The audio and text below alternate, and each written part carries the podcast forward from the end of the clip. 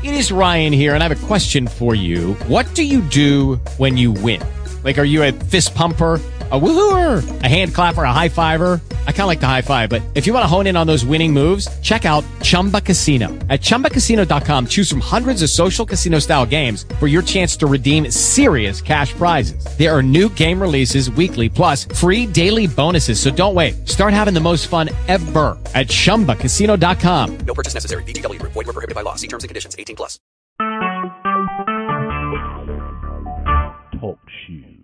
Recorded live. Well, hello, folks. This is Michael Adams. Nothing but the truth will man's journey to find it. And we're going to play a couple of the uh, uh, videos, at least the audio audio of them, of course. Uh, I think we'll start out with, uh, of course, this is about the, the moon landing hoax. And we're going to start with the funny thing happened on the way to the moon. And then uh, we'll play fake moon landing exposed. And uh, should be interesting. I have uh, big doubts and questions that we went to it myself. Obviously, that's the reason why I'm doing it. And uh, just a little break from the the usual. And uh, for whatever it's worth, just a little break. So I don't know. Tell me what you think. Uh, let me know what you think about this. You know, it's email is m a h e r s h a l a r t at yahoo dot com. Tell me what you think. As for me, the thing that's really suspect to me is why we haven't been back. All that time and energy and resources, and why we haven't been back. So, I think it's a worthy question to ask. Maybe these people have something. Maybe they got something right here. So, so the first thing we'll do is we'll check out this one. The funny thing happened to the moon.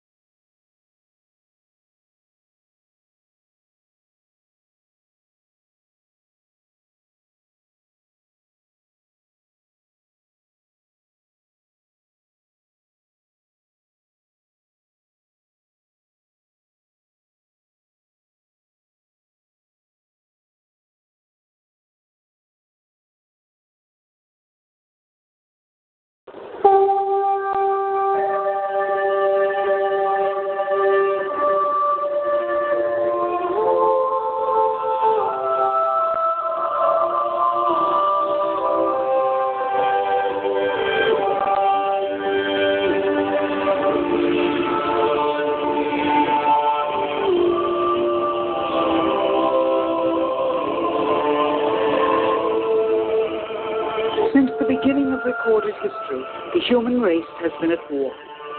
First with members of their own family, then their fellow countrymen, and finally nations at large. Yet perhaps the starting ground for all these conflicts lays somewhere deeper, within the very character of the human condition, in the dark, untouchable crevices of the human heart. It is said that the first iniquity of free will began even before the maiden pilgrimage from the embryo, preceding the very creation of the earth itself, in the poor life of souls in the heavenly realms. The dawn of warfare, some believe, was initiated by a fallen angel whose trespass against God was pride.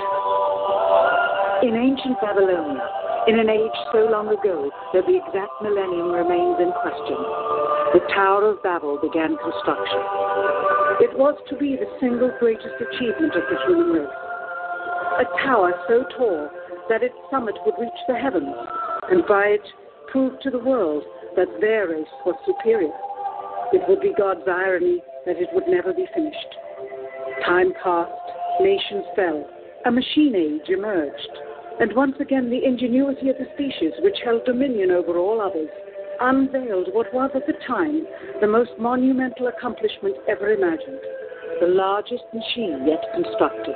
An automation so mammoth and so revered, even before its first demonstration, that its only befitting name was Titanic. On April 10, 1912, it set sail. It was boasted to be the ship that God Himself could not sink. It would be God's irony that the very element that was meant to keep it afloat would cause it to sink. Water, frozen water, in the form of an iceberg. Not even one voyage did it complete. And then the next age embarked into the annals of human history. Perhaps the last age, the space age. Competition for victor was unparalleled. Powerful nations spent billions in unabashed rivalry to outdo the other. The Soviet Union launched the first orbiting satellite, the first animal, the first man. They had logged 500% more hours in space than the United States. And in June of 1969, they launched an unmanned probe to the moon to retrieve the first soil sample from another world, just one month before Apollo 11. That's how close the race was. Had their unmanned probe not crash landed into the lunar surface, the first moon rock brought back to Earth would have been by the Soviet Union. Richard Nixon, president at the time, had this to say about the latest work of the human hand. It is the greatest week since creation, the greatest event since the laying of the foundation of the seas, since the origin of the universe itself, since the design and formation of the delicate human eye through which all these things are perceived, was a flying machine with its two passengers landing on its closest celestial neighbor and returning from where it came. Perhaps again, God's irony lies somewhere within this great boast of humankind. The building of the tallest tower for the sole purpose of standing out among the races was never finished. The machine that was so great that it was said to be untouchable by even God never completed its first voyage. And finally, the crowning achievement of humankind, the greatest boast of the species, the event in human history most associated with pride in our own accomplishments landing on the moon. Twenty years later, and years behind schedule, the same space program couldn't put into Earth orbit a telescope with a lens that focused. And yet, two decades earlier, a mission 100 times more complicated worked on its first occasion. With close scrutiny of the motives of the zealous Nixon administration, a critical examination of the entirely government controlled press coverage, and newly discovered footage of the crew of Apollo 11 staging part of their mission, we wish to detail what may come to be the greatest government conspiracy of all time. A funny thing happened on the way to the moon.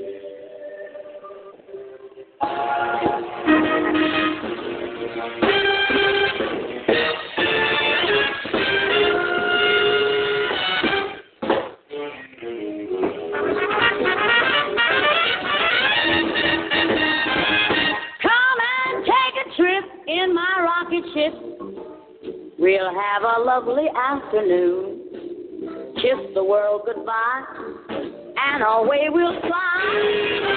Destination moon. We'll travel fast as a light till we're out of sight. The earth will be like a toy balloon. What a thrill you'll get riding on my jet, a destination moon. Oh, we'll go up, up, up, up, straight to the moon we two. High in the starry blue. I'll be out of this world with you. So away we'll steal in my space mobile, a supersonic a honeymoon. Leave your cares below, pull the switch, let's go. A destination moon.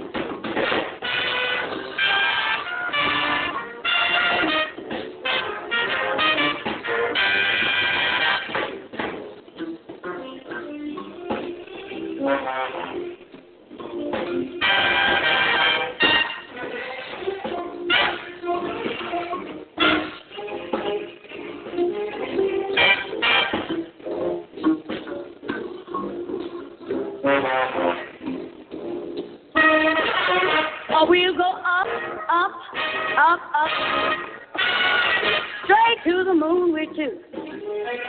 We'll be high in the starry blue.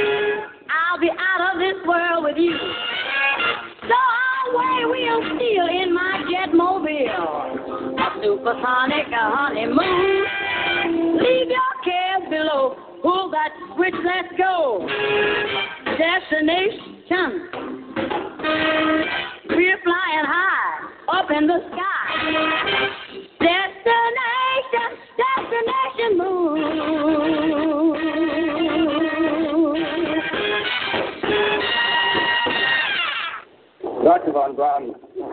Say we stand in relation to the Russians, and do you think we can ever catch up?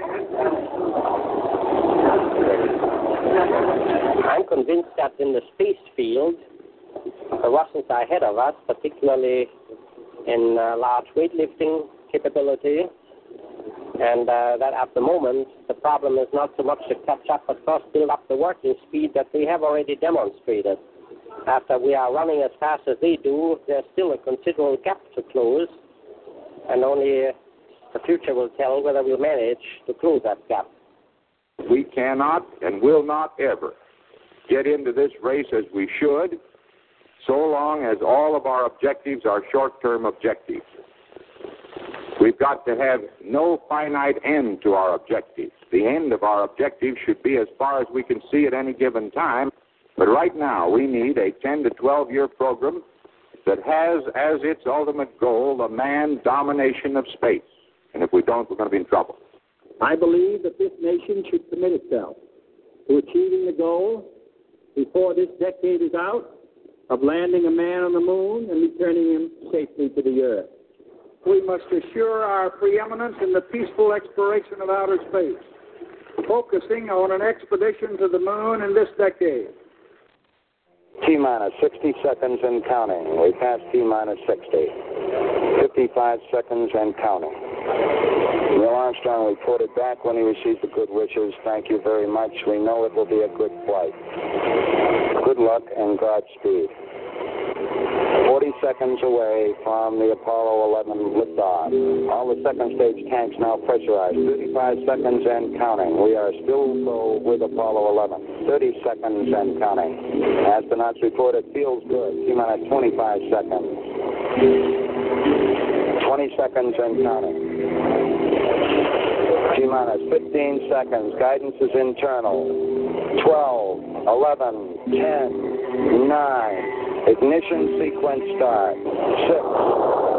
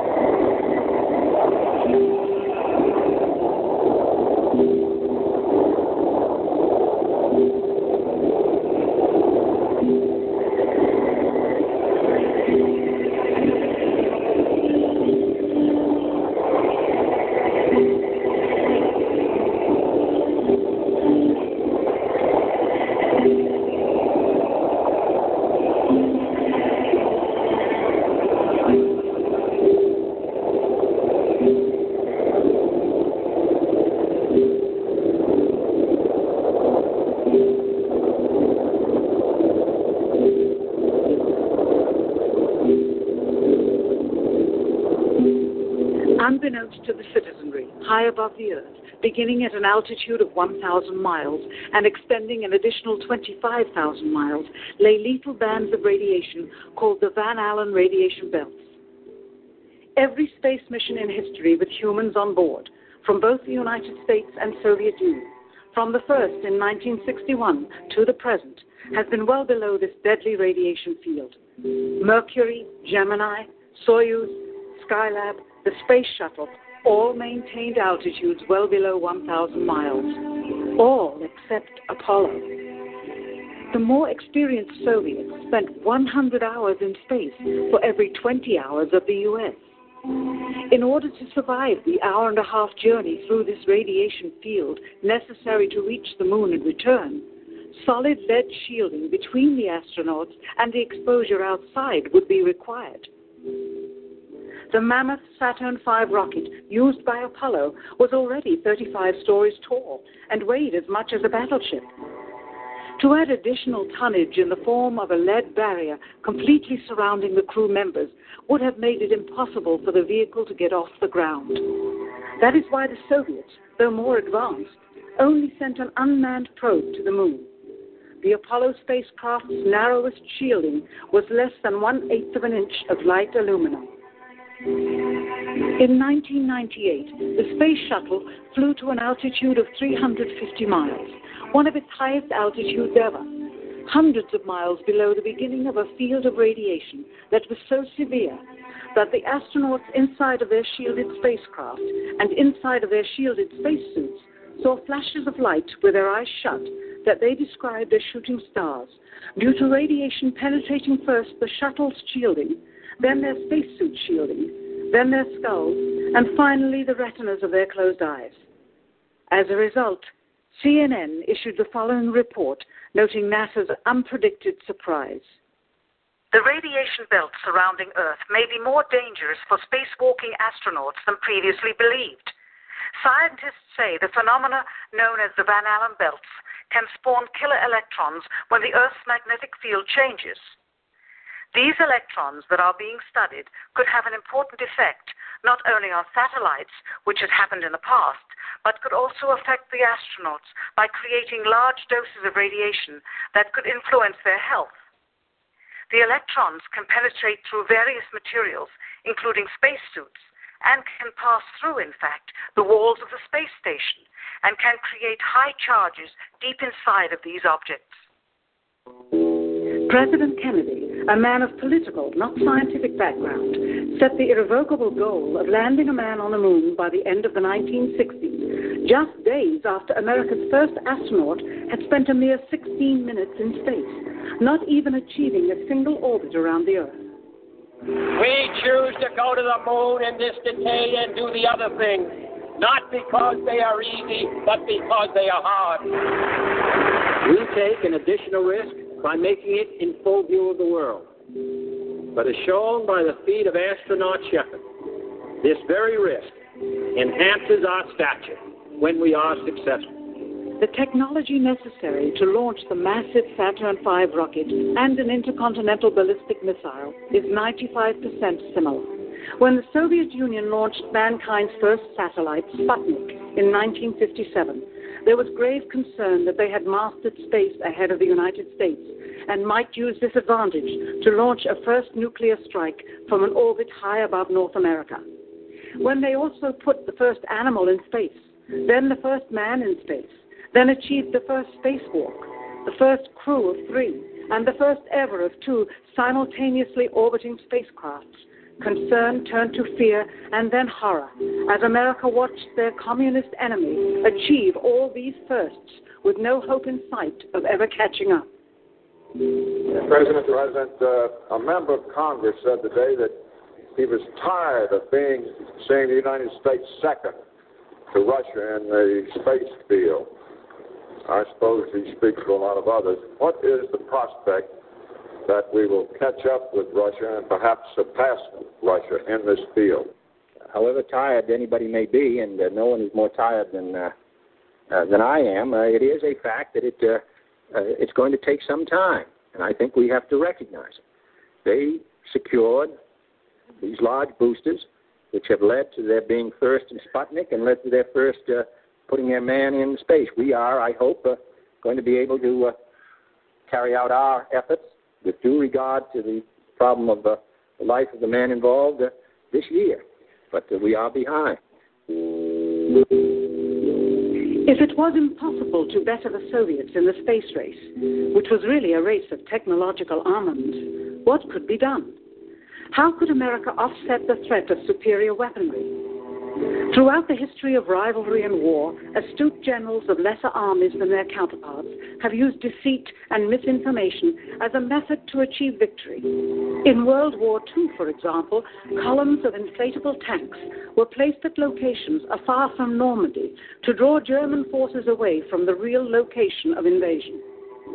The Star Wars missile defense program rigged tests to make it seem more advanced than it really was. That's the conclusion of the General Accounting Office. The aim was to fool the Soviet Union about U.S. military readiness during the Cold War.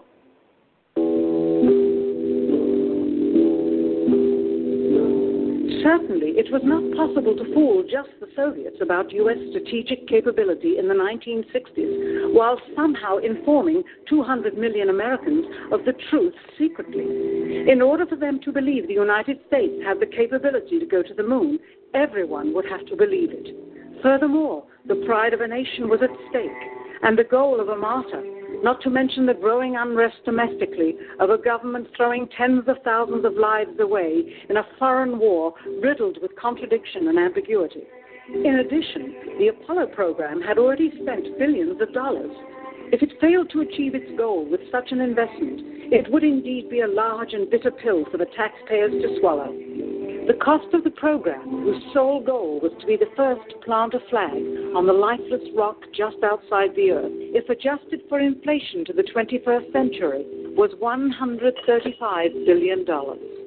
With a profit margin of just 7%, this would be equal to over $9 billion profit going to the privileged contractors chosen by their friends at NASA. If the machinery was in fact only achieving Earth orbit, as other earlier missions had already done, then the completion and functionality of the other components would not have been as important, and even more profit would have been made. $135 billion could feed 2 million people for their entire lives. It could also buy 2 million two bedroom houses. Yet, how could such an undertaking be kept secret and for such a long time? To the latter, one needs only to remember that an unsolved riddle, six years older, the assassination of President Kennedy, still daunts the minds of the vast majority of Americans. As a parent of a conspiracy, as his assassin being assassinated himself, the truth of the matter has still escaped history.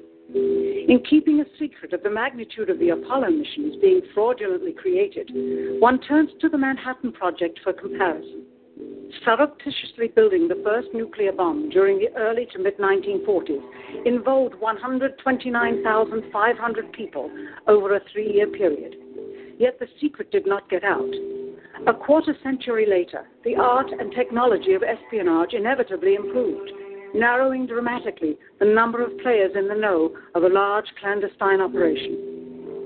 Just one year before the first mission to the moon, NASA launched the Tetra satellite, specifically designed to simulate flight data coming from the moon, so that the ground crews could rehearse the landing, much as the astronauts did in their own simulations. Had it not supposedly fallen back to Earth, all that would have been needed during the actual flight would be a repeat of one of these computer programs with a few original variations, transmitted to the satellite for rebroadcast to Houston. Scores of computers and their deceived operators on the ground would then receive prearranged information, including the alleged location, altitude, and fuel consumption of the spacecraft, as if it were descending to the moon's surface. If the Soviets tried to find the actual location of an Apollo crew in the hundreds of thousands of miles surrounding the Earth and the Moon, it would be tantamount to trying to find a rowboat in the Atlantic Ocean. The fact that the Apollo program was so departmentalized, with various construction and test sites around the country, meant that only a few people saw the whole picture. And for the first time ever, there was no independent press coverage of such an historical event. Whatever pictures and sound were distributed to the public,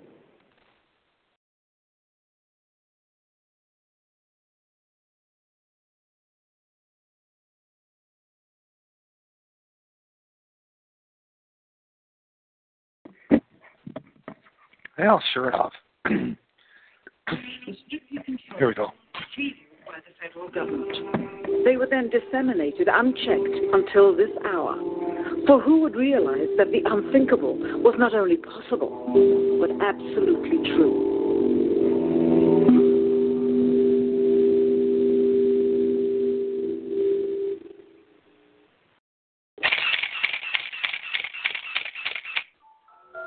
And what of the photographs? What do they tell us? On three separate occasions, our office asked NASA's Public Relations Department for every single picture of an astronaut on the surface of the moon, just during the maiden voyage of Apollo 11. Many duplicates were sent. In all, fewer than 20 pictures were found, including first hand investigation on site at the agency's vaulted archives. Quite surprising, considering the historical significance of the event.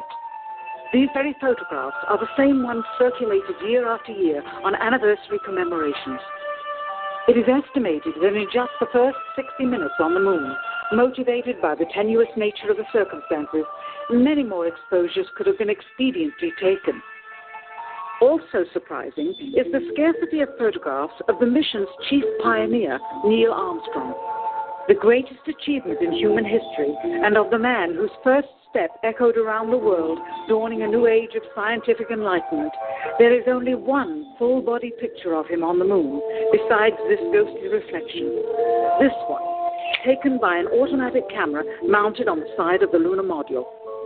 Perhaps he feared liability should the whole conundrum later become unraveled. Perhaps he has forgotten that he attested to the authenticity of the event with his signature on this plaque engraved by the federal government. In fact, in the more than 30 years since the event, aside from NASA's initial press conference and the occasional brief anniversary remarks where few questions were permitted, he has never given one on camera interview to anyone, ever. From an analytical standpoint, photographic anomalies have to be sought out with an understanding of lighting and shadows.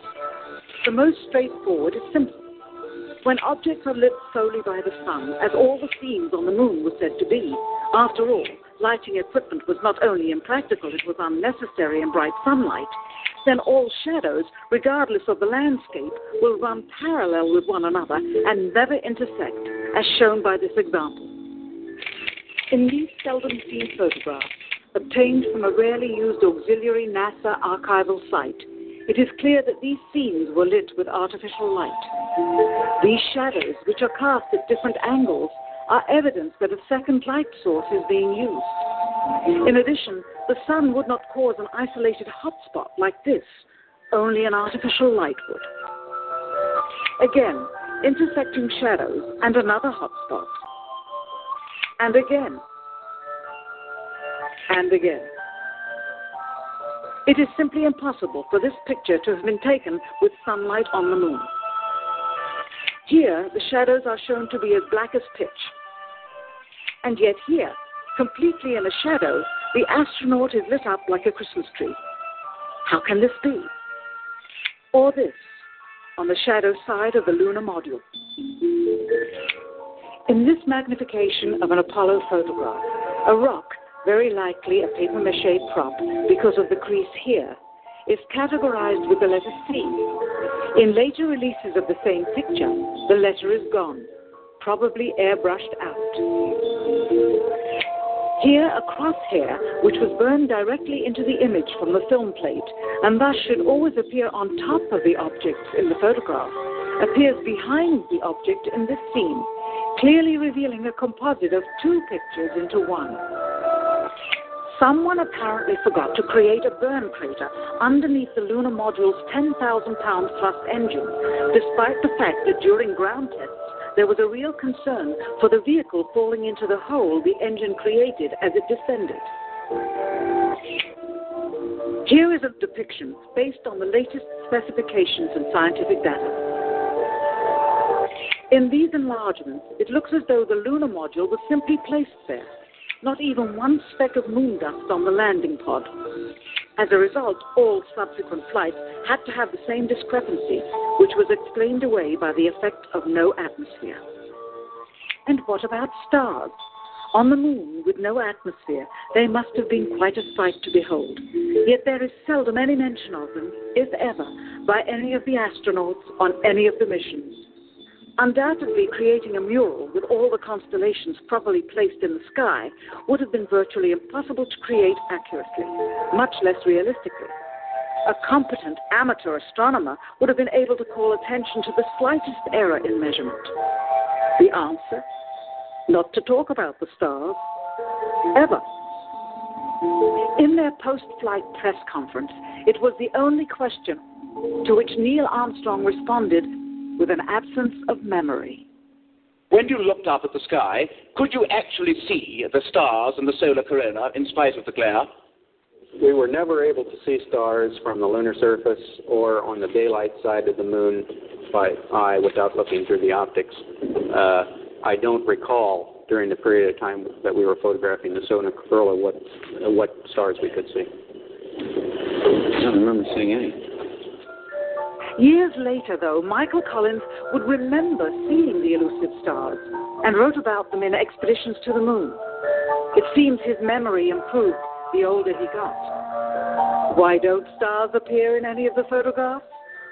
Simply because the proper, mostly closed exposure setting for the camera's iris, set that way to compensate for the bright sunlight on the moon's surface, completely diminished the faintness of relatively distant specks of diminutive light. This answer is true. It does not, however, explain why they never took any pictures of the stars by themselves, with an exposure setting perfect for them.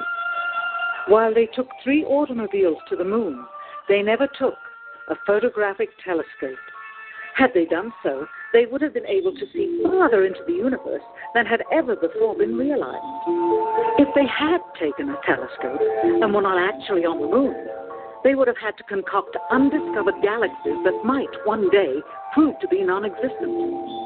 The cost of the three moon rovers in 21st century currency? Nearly $60 million each. Though they had fewer parts than a Jeep. Where was all this money going? Then there's the flag, blowing in the wind, at least twice, on the atmosphereless moon. We can only guess that most of the missions were staged inside for fear of possible aerial or satellite reconnaissance from an unfriendly nation. The backpacks, designed for one sixth gravity, must have had the cooling systems removed to allow for movement without falling over. With very near and hot studio lighting, that left one hot astronaut inside. Assuming that it was the astronauts inside, after all, their faces were always covered. The necessary mammoth amounts of air conditioning were probably responsible for the air current.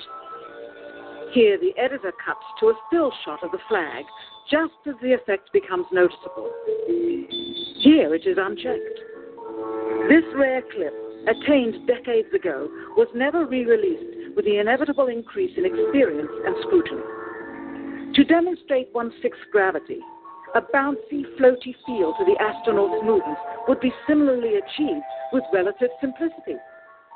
Slow motion. You are viewing the scenes as they aired more than 30 years ago.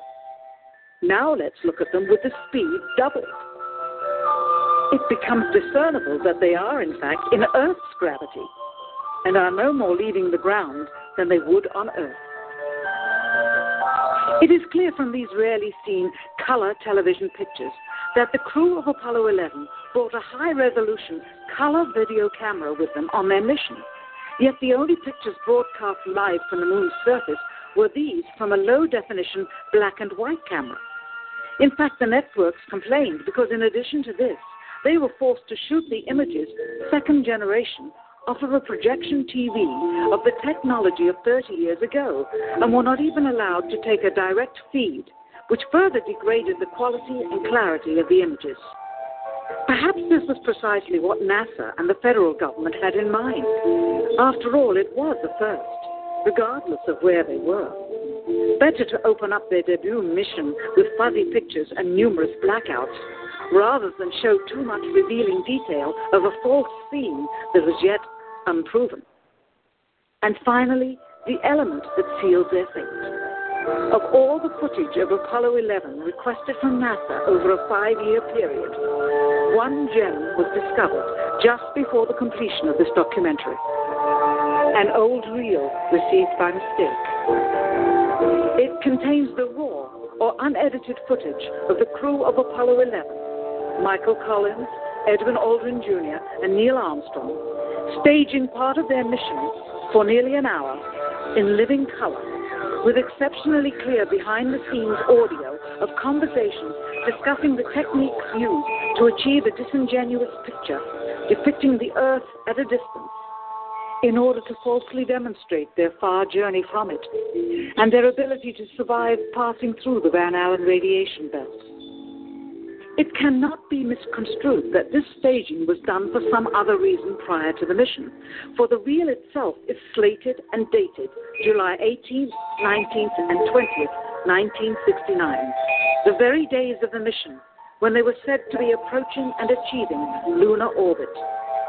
Furthermore, it is apparent they are in genuine zero gravity aboard the actual spacecraft, necessary to convince the mass media of their authenticity, just not any further than Earth orbit, as you will see. In this never before seen or heard footage, not only is the radio conversation between the astronauts and Houston Control audible, there is a secondary, private conversation taking place between the crew and a third confidential party, prompting the astronauts with what to say, when to speak, and how to effectively manipulate the camera to achieve the desired misleading effect. NASA claims that the Houston transmissions were the only ones taking place with the astronauts. Listen now as Houston Control initiates a conversation with the crew, only to find them too preoccupied with the behind the scenes trickery to respond. Moments pass, and the oversight is picked up on by the clandestine third party, who quickly prompts them with talk. Immediately, Neil Armstrong speaks.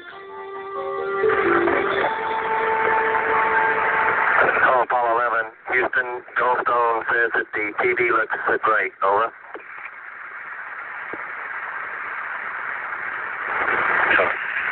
Okay, uh, Roger. We're uh, wrapping in on Again, the illusion they are attempting to create is the Earth at a distance to demonstrate their far journey from it and their ability to survive passing through the Van Allen radiation belt. Understand, too, that only about 20 seconds of this raw footage was ever broadcast to the public, and these conversations discussing their deception were believed to be private until now. Here they discuss that these television transmissions were in fact not broadcast live as everyone believed. They were first screened and edited for playback later. Uh, Roger, dear. We just wanted a narrative such that we can, when we get the playback, we can sort of correlate what we're seeing. Thank you very much. Here they discuss the fact that they have turned out the lights and have blocked out sunlight from entering the spacecraft through the other windows, as to not cause any reflected light to fall onto the spacecraft's wall in the foreground. Okay, very good. Well, we shut out the sun coming in of the other windows into the spacecraft, so uh, it's looking through a uh, the uh, number one window, and there isn't any uh, reflected light. The reason this was done is so that the truth of the matter would not be revealed. It is this. Though the federal government would have you believe that this is a view of Earth from a distance out of the spacecraft's window as it nears the moon, it is not.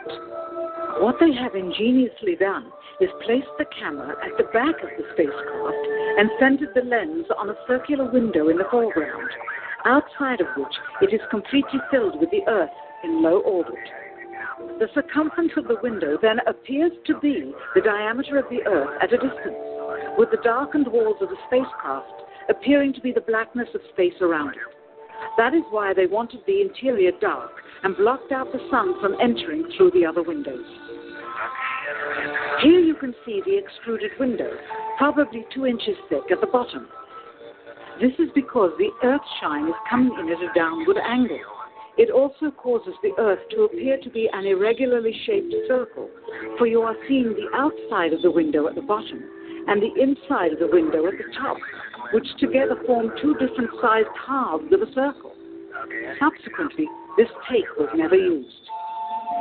As they perfected the shot, a crescent-shaped piece of black material was inset slightly into the window to create the illusion of the Earth's terminator line dividing night and day.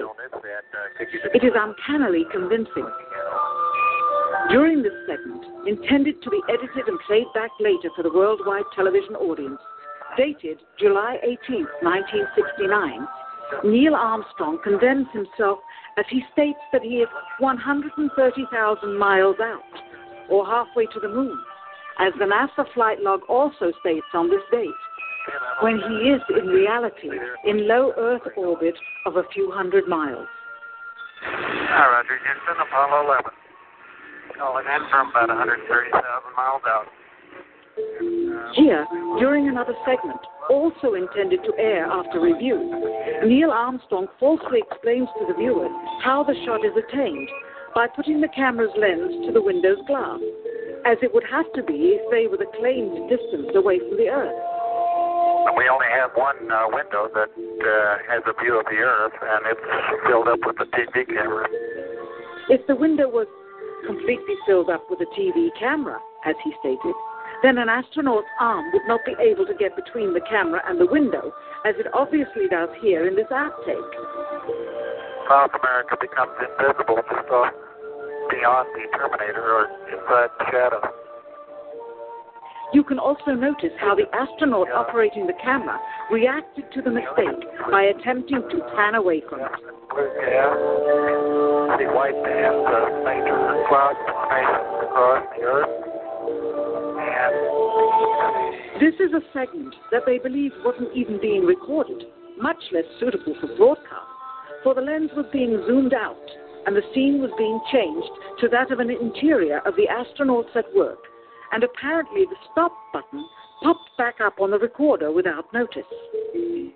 Here is the diffused work light that they used to see camera controls, but not throw light onto the spacecraft's wall. Here they remove part of the crescent's insert.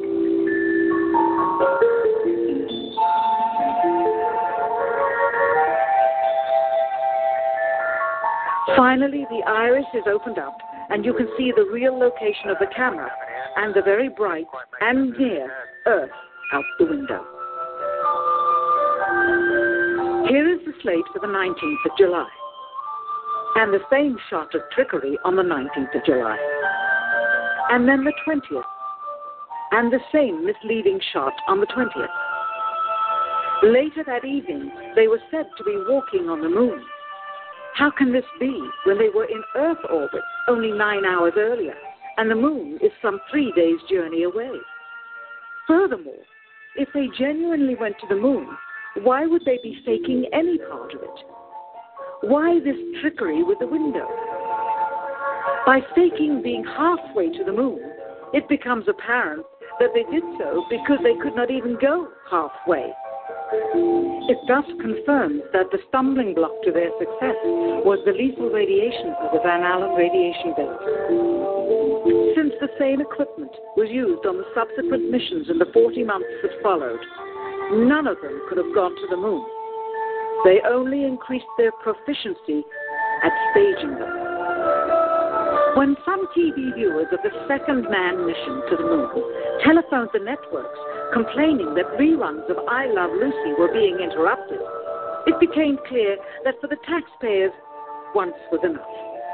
But it wasn't enough for the government and contractors. Billions of dollars of pure profit went with each return. How coincidental that the following mission would have the element of life and death jeopardy. Apollo 13. Now the public would take going to the moon more seriously and be reconnected with the drama. We now realize that perhaps the reason Neil Armstrong has never given an on camera interview is because he doesn't want to lie anymore. What threats may have been made upon such honorable men or their families to possess their reluctant cooperation and later ill feelings towards perpetuating this still darkened hour in American history.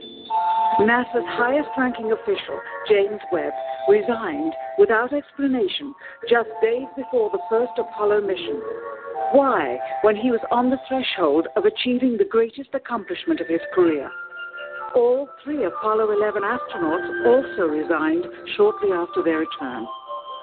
On the 25th anniversary of the event in 1994, Neil Armstrong made a rare public appearance and held back tears as he spoke these brief cryptic remarks before the next generation of taxpayers as they toured the White House. Today we have with us uh, a group of students among America's best. To you, we say we've only completed a beginning. We leave you much that is undone. There are great ideas undiscovered, breakthroughs available to those who can remove one of truth's protective layers. He is that layer. Perhaps someday soon, with the uncovering of this footage and its meaning, the true patriots of America will rise up or come forward and free the citizens and themselves from the sin that so easily entangles and from a federal government that needs to have the gangrene cut off. Even if the government's destruction would come from the truth, then it is not worthy to stand, and its betterment would inevitably follow. All of us are mortal. All of us will die. Perhaps the seeking of a clear conscience before that hour will motivate the truth into the light. Perhaps as citizens, we should offer amnesty for this and other crimes of history for facts from those involved before the truth perishes with them. Why must we wait until the year 2017 to open the Kennedy assassination files? Perhaps they will not even be opened then, for the law that reluctantly stipulates their release says so with this clause quote, with the exception of documents certified for continued postponement by the President. Whoever believes the citizens to be too immature for the truth are too immature for power. The truth will always set us free.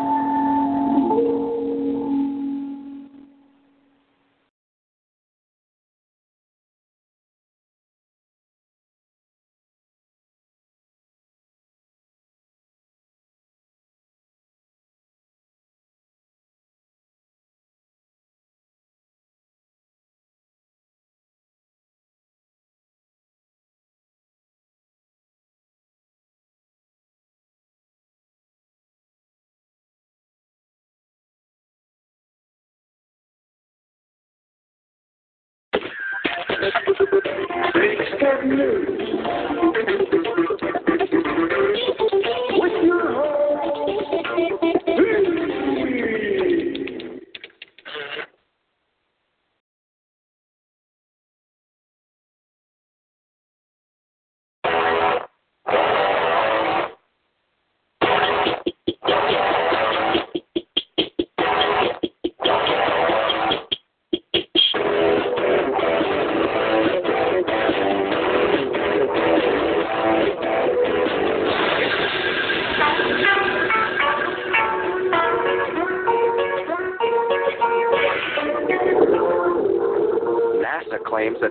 Nixon administration, between the years 1969 and 1972, 12 astronauts walked on the surface of the moon and returned safely to Earth.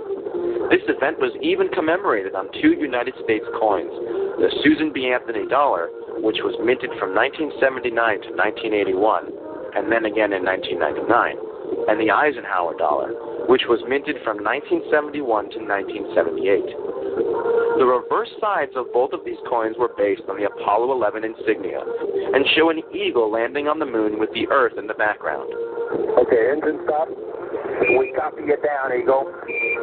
Listen, uh, Tranquility Base here. The Eagle has landed. Roger, Tran- Tranquility. We copy you on the ground. You got a bunch of guys about to turn blue. We're breathing again. Thanks a lot. The belief that men actually walked on the moon is shared by the vast majority of the world's population. There are no high profile scientists, astronauts, or officials that have openly expressed any doubt as to the reality of this alleged accomplishment. The only exception to this is former United States President William Jefferson Clinton. In his autobiography, My Life, published in 2004, he states on page 156 Just a month before, Apollo 11 astronauts Buzz Aldrin and Neil Armstrong had left their colleague Michael Collins aboard Spaceship Columbia and walked on the moon, beating by five months President Kennedy's goal of putting a man on the moon before the decade was out. The old carpenter asked me if I really believed it had happened. I said, sure, I saw it on television. He disagreed. He said that he didn't believe it for a minute, that them television fellers could make things look real that weren't. Back then, I thought he was a crank. During my eight years in Washington, I saw some things on TV that made me wonder if he wasn't ahead of his time. To simplify, what Clinton says is that a gentleman expressed doubt in the Apollo claims, and he wonders whether that gentleman was correct. Now, exactly what is a former two term United States president doing, wondering about the authenticity of the greatest technological achievement in the history of mankind? An event that had marked the legacy of his own boyhood hero, JFK. We choose to go to the moon in this decade and do the other things, not because they are easy, but because they are hard. Obviously, he has some reason to believe that the moon landings were not authentic. If a former U.S. president is wondering about the authenticity of the claim, does it not make sense that you should wonder too? One can imagine why a former president would not want to come right out and blow the whistle by unequivocally stating his true beliefs. But he did, probably for the sake of his legacy, want to have it recorded that he did subtly flag the issue for those paying attention, and he flagged it by using the old carpenter acquaintance to get his point across. Regardless of precisely how much time Mr. Clinton actually spends wondering about this, a closer examination of the claim reveals that to have performed such a feat in 1969 completely contradicts the evidence and otherwise offends common sense.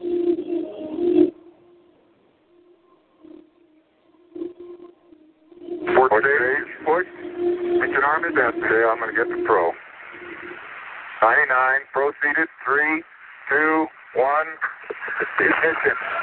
Right away, Houston. Vector grid. Ag start.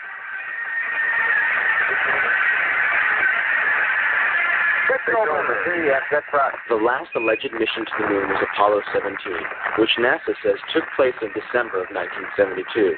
Since then, absolutely no country claims to have sent astronauts or even animals more than 400 miles above the surface of the Earth. In recent years, Space Shuttle astronauts completed a trip wherein they attained a maximum altitude of 365 miles.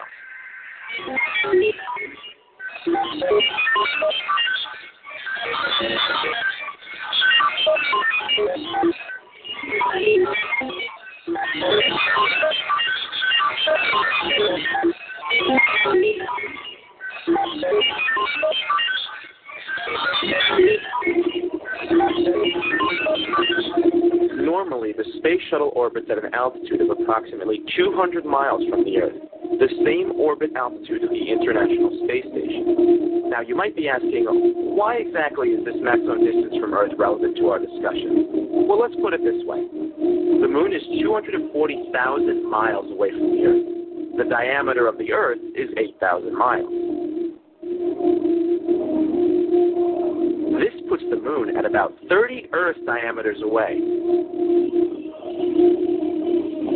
In relation to the space shuttle's orbit on this scale, it has never traveled more than one half of one inch away from the Earth's surface.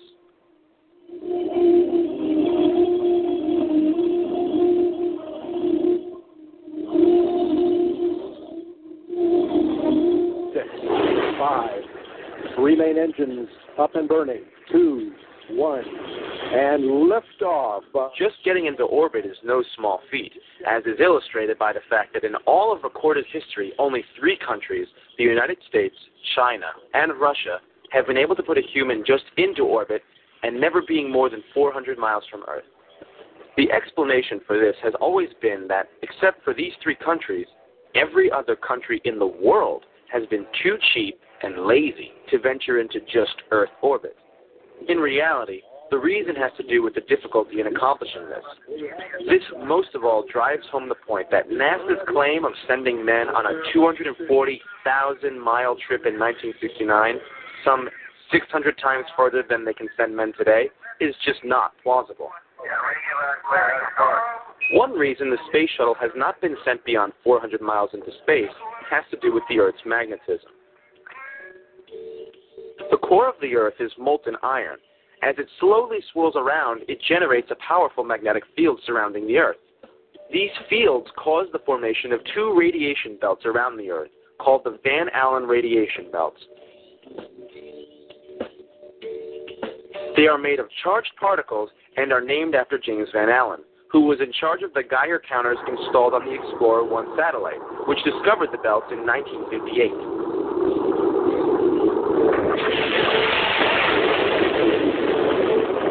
These belts are formed by trapped charged particles. The magnetic field traps these particles that originate from the sun. They then spiral around the lines of the Earth's magnetic field, going back and forth between magnetic poles.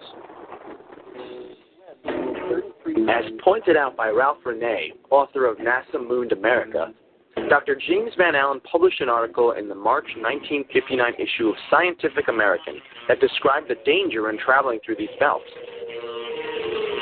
In this article, entitled Radiation Belts Around the Earth, on page 47 of this issue, Van Allen states Our measurements show that the maximum radiation level as of 1958 is equivalent to between 10 and 100 Roentgens per hour, depending on the still undetermined proportion of protons to electrons. Since a human being exposed for two days to even 10 Roentgens would have only an even chance of survival, the radiation belts obviously present an obstacle to spaceflight. If anyone ever really does go through these belts, it will become apparent just how lethal they really are to humans. Uh, uh, other than the alleged Apollo trips, all other manned spacecraft have stayed below the belts. These belts do not officially begin until an altitude of 1,000 miles is reached. But when one space shuttle crew was brave enough to go nearly 400 miles above the Earth, they started to experience some unusual effects. They reported seeing shooting stars, which were a result of the radiation hitting the retinas of their eyes. And if I'd landed 20 feet behind where I landed, have landed right in that crater. When interviewed, Alan Bean of Apollo 12 initially stated that he had not gone through the belts and did not observe any effects caused by them. Any ill effects from the Van Allen radiation belt? No, now I'm not sure we went far enough out to to encounter the Van Allen radiation belt. Maybe we did. When it was pointed out that the flight pattern took him through the belts, he changed his story.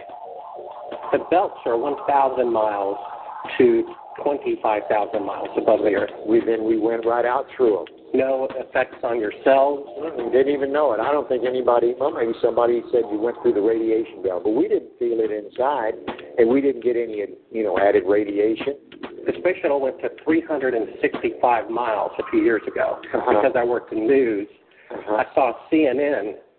They said that the radiation belts surrounding Earth are more dangerous than previously believed because the astronauts saw shooting stars with their eyes closed Oh, just that- when they got within from 600. radiation belt. We saw shooting stars, but they're not shooting stars from with your eyes closed, although they look like it. Uh, if you're out in space beyond the Van Allen belt, and probably within the Van Allen belt, and close your eyes, and just pay attention. You don't notice it unless you pay attention. Then all of a sudden you'll see a little flash like a shooting star, except it's like that. There goes one this way. Then one just blossoms. And then not that fast. Maybe you wait three minutes or two minutes and one goes whoosh. And what's happening is cosmic rays are hitting the uh, back of your eye and exciting those sensors in the back of your eye.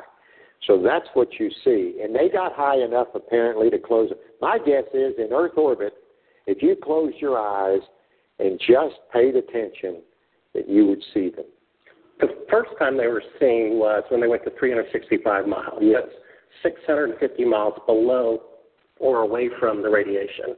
Yeah, see, it, it's below. My guess if they just did it tonight.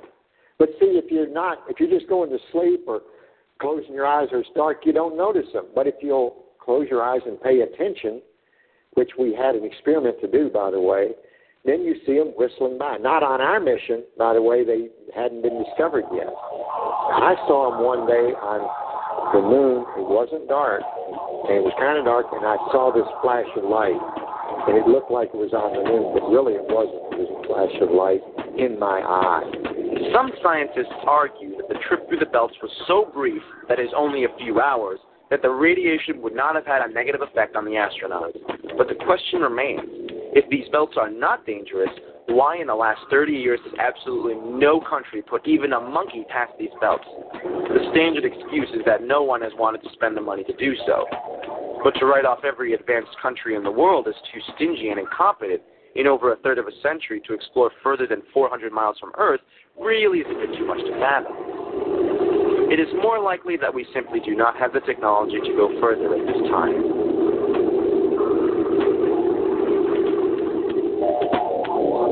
Try to imagine the flight pattern of the Apollo moon missions. NASA says that three astronauts took off in a multi-stage rocket, and then three days later were in lunar orbit some 60 miles above the moon's surface, going about 4,000 miles per hour, or a little over Mach 6. Then, the spacecraft separated into two modules. One astronaut stayed in lunar orbit in the CSM. The other two flew down to the surface of the moon in the lunar module. Dansby. Got contact. And stop. Okay, Houston, the Challenger has landed. The first question that immediately comes to mind is how they were able to design a craft on Earth that would perform so well under quite different conditions on the moon, namely in a vacuum and in one sixth gravity without killing anyone. The Lunar Landing Research Vehicle used to train the astronauts for a landing had a jet engine, which of course would never have worked out in the vacuum of space. NASA's answer to this is that the simulator provided 5 sixths, or 83% of the propulsion to simulate the amount of thrust that the rocket engine would need to lift the craft while flying down to the surface of the moon. This would be using 83% of Earth's propulsion requirement to adjust for an environment with only 17% of the Earth's gravity. Explanations such as this certainly drive home the point that no matter how convoluted, they will always have a rationalization for everything.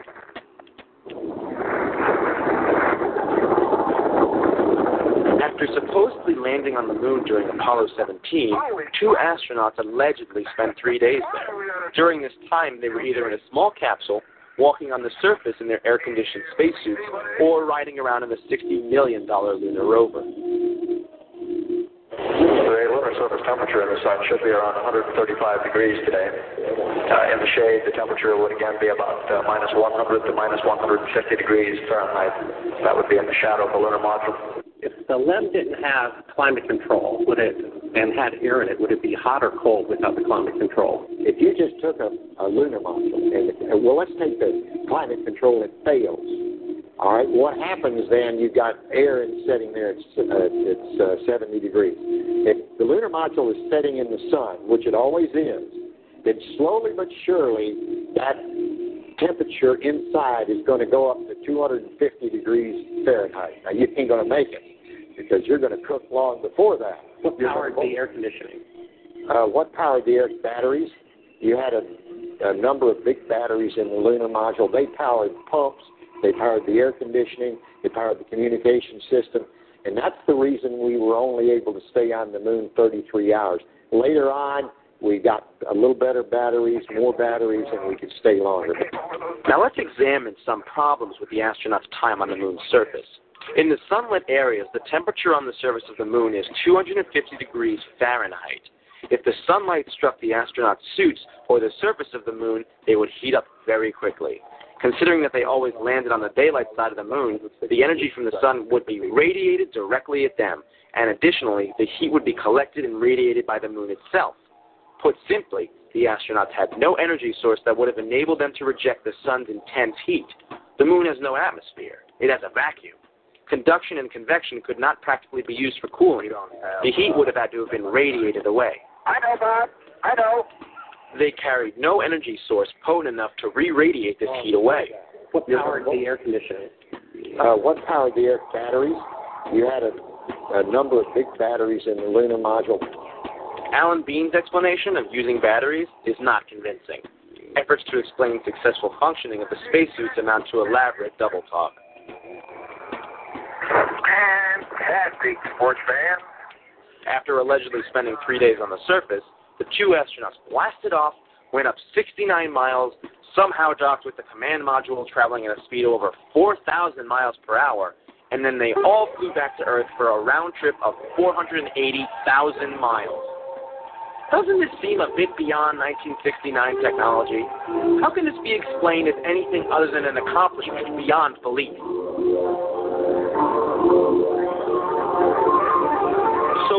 Purpose would it serve to contrive such an elaborate hoax? Let's take a brief look at the events leading up to the American space race. After the Russians thoroughly spooked America in 1957 with the launching of Sputnik, citizens were in fear that the USSR would soon be able to drop an atomic bomb on the United States from orbit. What could be done to avert such a disaster? And to what lengths would the United States government go to ensure national security? The Soviet Union has launched a second Earth satellite. It's the American people alarmed that a foreign country, especially an enemy country, can do this. It, we fear this. Man had his first great success in space when the Russians pushed a man across the threshold. He was Yuri Gagarin, the astronaut the Russians lionized as the first to orbit the Earth. It was the propaganda coup of the year. After the Russian flight, U.S. plans were accelerated. Commander Alan B. Shepard was sent into suborbital flight. Unlike the Russian venture, this took place in the white-hot glare of worldwide publicity. The Mercury capsule is right on course, as the commander took over the controls to become the first man to die in a space spacecraft. As the tension increasingly rose between the world's two dominant post-war powers, the space race went into high gear, with Kennedy promising in 1961 to put a man on the moon by the end of the decade. We choose to go to the moon. We choose to go to the moon. We choose to go to the moon in this decade and do the other thing. Not because they are easy, but because they are hard. Of course, the United States would spare no expense to hold off an attack from space by the USSR. What countermeasures were at their disposal? Could they not simply stage a moon landing as an elaborate form of propaganda against Russia while emboldening U.S. morale?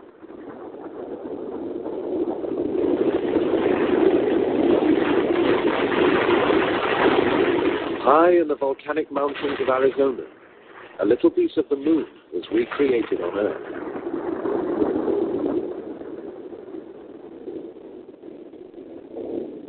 This field of craters seen from the air precisely matches a view of the Sea of Tranquility on the moon.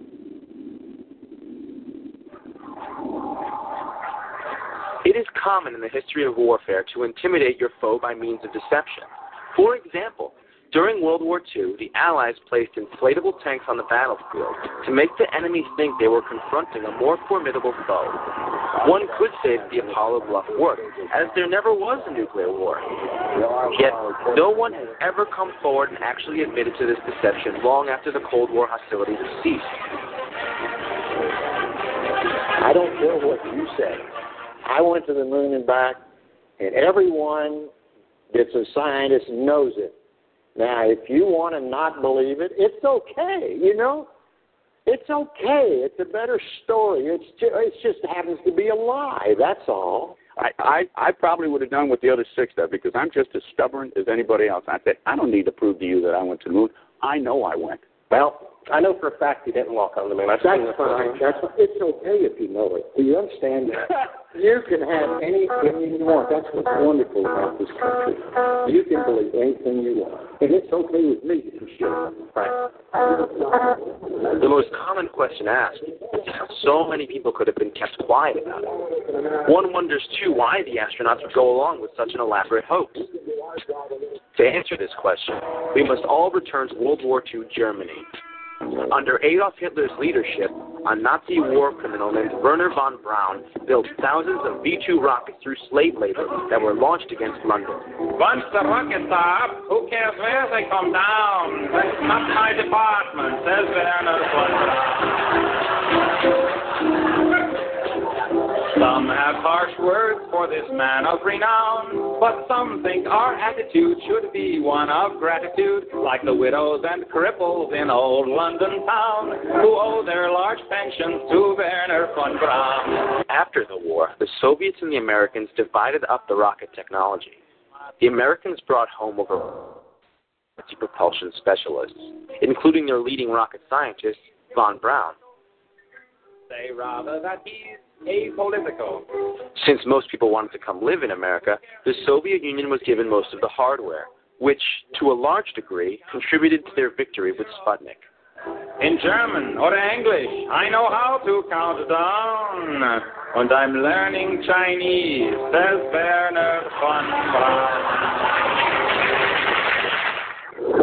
By 1961, Nazi rocket scientists such as von Braun maintained a close relationship with President John F. Kennedy as he moved to fulfill his promise to land Americans on the moon before the end of 1969. Yet today, NASA says it will be 2018 before we go back to the moon, despite having supposedly been there over 35 years ago.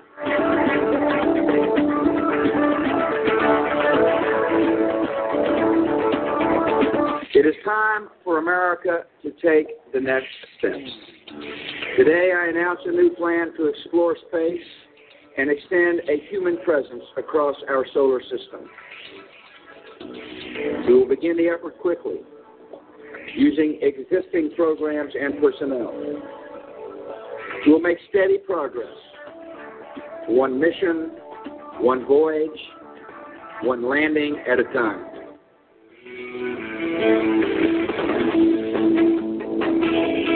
Our third goal is to return to the moon by 2020 as the launching point for missions beyond. Beginning no later than 2008, we will send a series of robotic missions to the lunar surface to research and prepare for future human exploration. Using the Crew Exploration Vehicle, we will undertake extended human missions to the moon as early as 2015, with the goal of living and working there for increasingly extended periods of time. Returning Would we ever consider it reasonable if there were a 40 year span between the first and second trips across the Atlantic Ocean? Why such a late date? In 1953, von Braun wrote a book on how to get to the moon titled Conquest of the Moon. On page 14 of his book, he states, It is commonly believed that man will fly directly from the Earth to the moon, but to do this, we would require a vehicle of such gigantic proportions that it would prove an economic impossibility. It would have to develop sufficient speed to penetrate the atmosphere and overcome the Earth's gravity, and, having traveled all the way to the moon, it must still have enough fuel to land safely and make the return trip to Earth. Furthermore, in order to give the expedition a margin of safety, we would not use one ship alone, but a minimum of three. Calculations have been carefully worked out on the type of vehicle we would need for the non-stop flight from the Earth to the moon and return. The figures speak for themselves. Each rocket ship would be taller than New York's Empire State Building, 1,250 feet, and weigh about 10 times the tonnage of the Queen Mary, or some 800,000 tons. The Apollo program's three stage Saturn V was only 3,000 tons. The Saturn V was 266 times smaller than it had to be.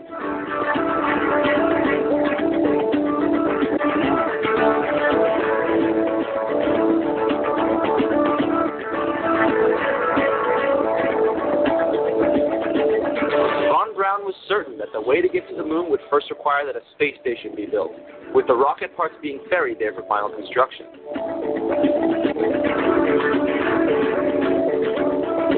Our first goal is to complete the International Space Station by 2010.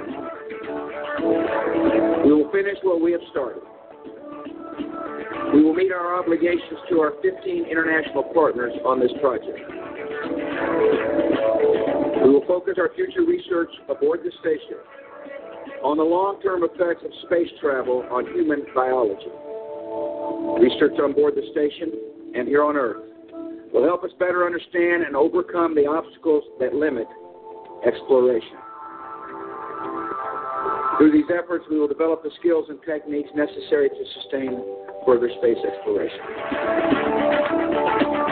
The constructed vehicle would then launch from the Earth's orbit rather than its surface. The Saturn V used only three fuels liquid oxygen and kerosene in the first stage, and liquid oxygen and hydrogen in the upper stages. No exotic new fuels were invented to bring down the fuel requirement. Also, the space shuttle has 30% less mass at liftoff than did the Saturn V. We have ignition and liftoff of Atlantis and the Galileo spacecraft bound for Jupiter. Yet has never attempted to travel beyond the 400 mile altitude. With Kennedy's promise, the space race was in full swing. Yet it became apparent in the mid 60s that there was absolutely no way anything of the sort was going to happen. Following in Commander Shepard's star studded footsteps came Captain Virgil Grissom.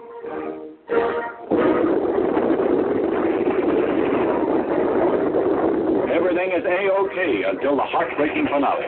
As the captain prepared to leave the capsule, explosive bolts from the escape hatch let go, and the Mercury is lost. However, the moon gets closer. The leading astronaut of the day, Gus Grissom, was slated to be the first man to walk on the moon. He was an outspoken man with the highest level of integrity. There was no way he would lie for anyone. He was also an outspoken critic of the dilapidated state of the moon program. Just before he died, he hung a lemon on the capsule and held a press conference in which he pointed out the sad state of the program. On the morning he died, upon having difficulty communicating from the capsule, he angrily asked, Hey, how going to get the moon? We can't talk between three cylinders. In 1967, during a plugged-out test in which no engines were even ignited, they had him in a sealed capsule and pressurized it with 100% pure oxygen. A fire erupted, and all three astronauts perished. After this grisly incident, no other astronaut dared to criticize the program. And after all these years of lying and making their livings off the fame, none chooses to wreck this acclaimed success for the others by telling the truth. There is strong reason to doubt the fire was accidental. Page 81 of the Apollo 1 Accident Investigation Report, issued by the U.S. Congress, reveals that prior to the fire, NASA, by their own admission, were very well aware of the respective fires at the Johnsville Navy Air Station and Brooks Air Force Base. The fires in question, as pointed out by author Ralph René, were a result of sparks and even static electricity igniting the pure oxygen environments.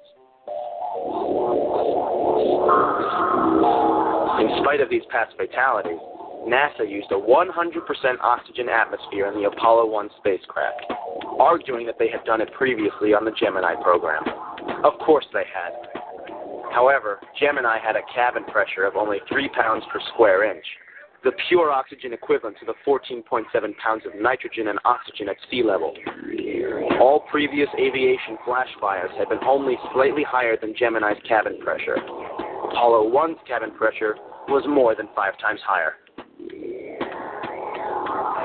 NASA was aware of the dangers, but they went ahead and sealed three of their astronauts inside a highly volatile capsule that had already been packed full of combustible and highly toxic materials, most of which were untested and had not been given their seal of approval before they were installed. The technicians on Pad 34 needed at least five minutes to open the command capsule's door.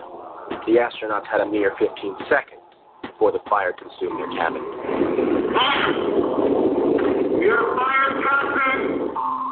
Additionally, in 1999, when Grissom's son, Scott, was granted access to his father's spacecraft, he uncovered evidence that a metal plate had been shoved behind the dashboard to deliberately trigger a spark.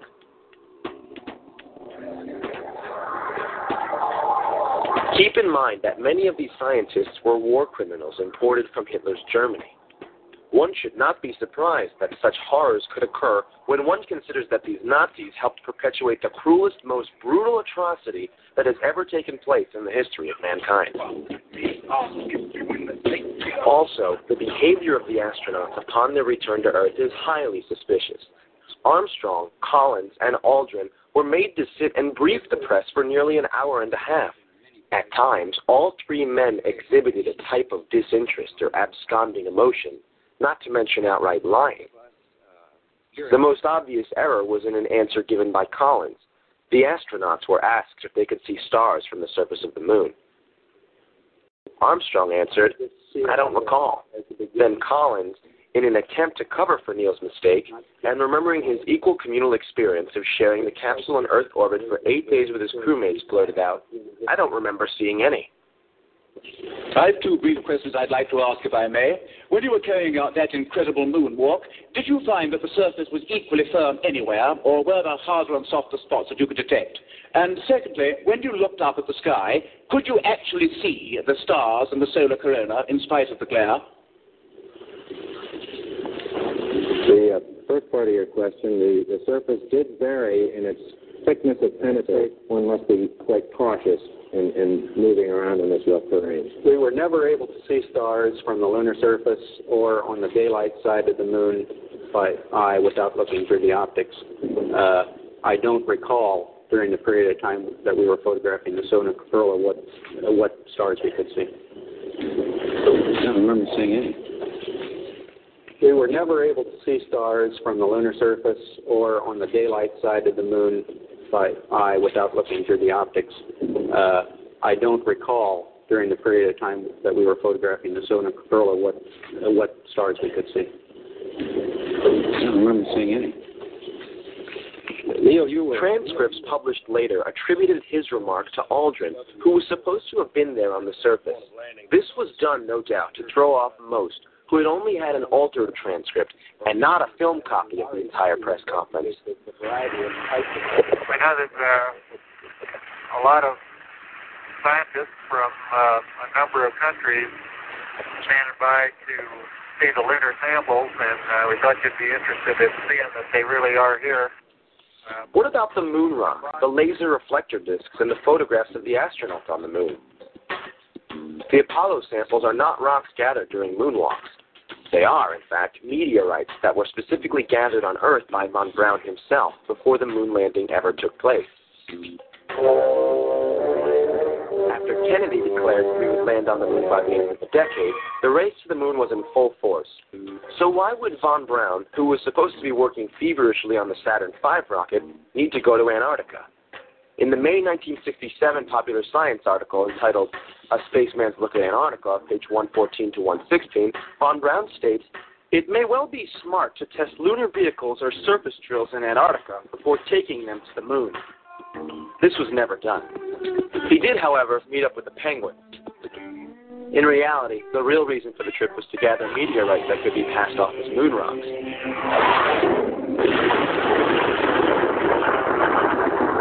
Some meteorites that actually originated from the moon can be found on Earth, as they can be expelled from the moon during meteor crashes. After von Braun found them, the outer surfaces were probably blasted with an abrasive in a ceramics lab to hide the fact that they had fallen through the Earth's atmosphere. After the conclusion of the Apollo missions, some Apollo astronauts made money by taking tourists down to Antarctica to gather meteorites. Due to the contrast with the landscape, meteorites are easier to spot there.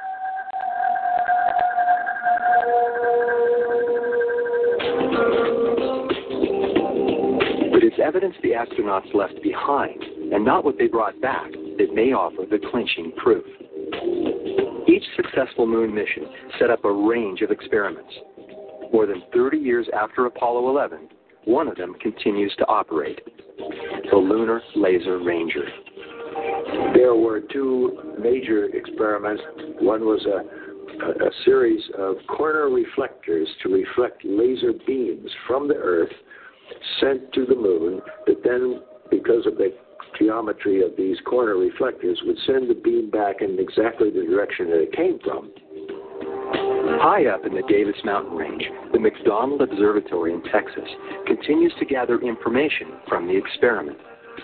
In 33 years, no, no one has showed up. No one has come and, and talked to us. Jerry Wiant would welcome a visit from the conspiracy theorists.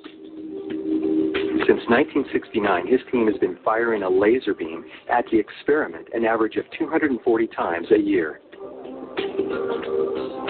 And of course, at, Apollo 11 site is where uh, the United States placed its first lunar retro package.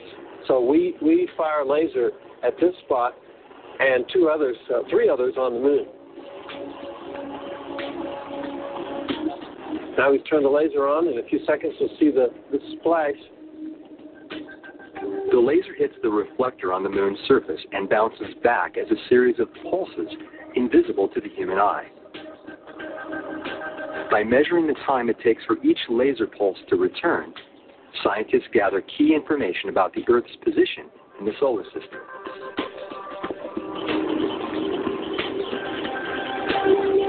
That's not light coming from the moon. The splash you see is, is light coming from uh, the end of our own telescope.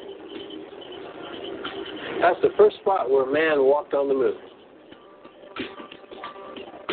Our search for the truth has revealed the definitive answer. Maybe that's why conspiracy theorists have so little to say on this subject.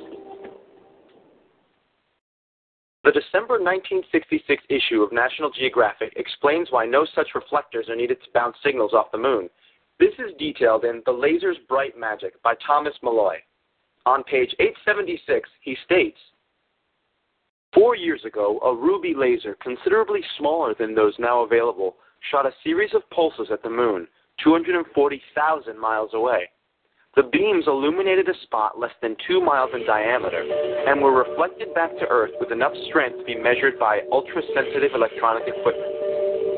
It should also be noted that many types of signals can be bounced off the moon, even without such reflectors. In the 1950s, moon bounce was used to communicate around the curvature of the Earth. That is, if you were in the military and wanted to talk to someone in Hawaii from California, you would bounce your conversation off of the moon.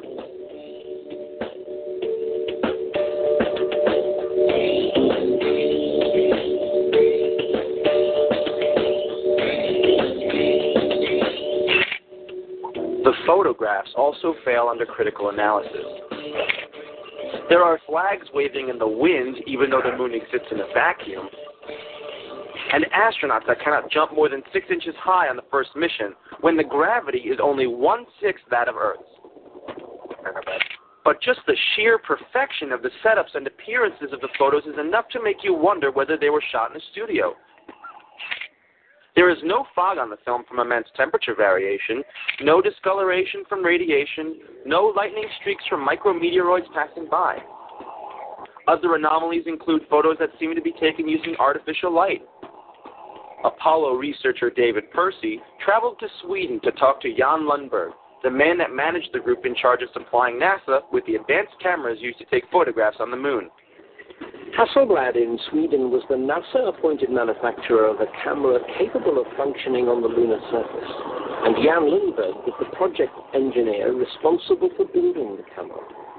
Originally, NASA made all the uh, alterations themselves.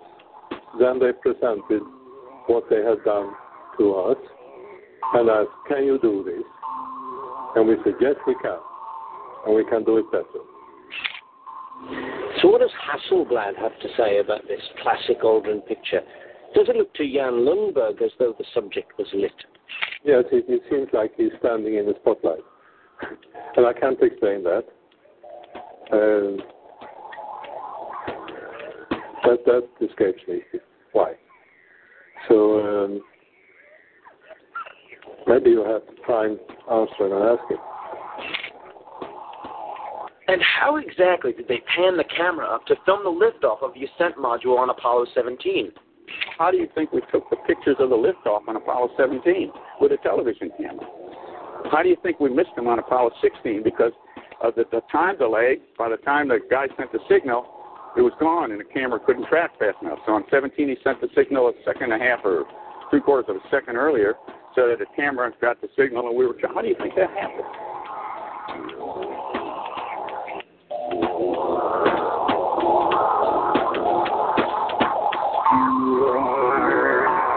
I've got a book telling me I didn't go to the moon. That's that's it. Okay? There's a book there and all you can't see stars in the daytime and the shadows interrupt. I don't give a, I don't give a damn about all that. Remember, too, while the thousands of NASA employees did help them achieve Earth orbit, beyond that, all information fed to the press and public was from the government, and there was no independent reporting. That's one small step for man,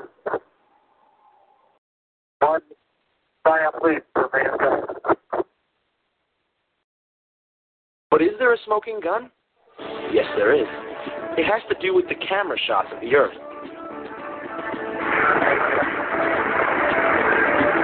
Oh, Apollo 11, Houston, Goldstone says that the TV looks great. Over.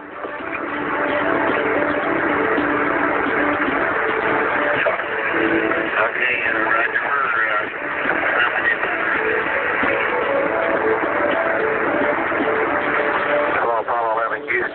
did you copy? Over. Although it is likely that the astronauts were on the Saturn V rocket when it took off, it seems that they stayed in low Earth orbit for the duration of their mission. This provided them with the zero gravity filming environment, which would be what one would expect on a trip to the moon. They may also have done dives in a KC 135 to get the zero gravity shots.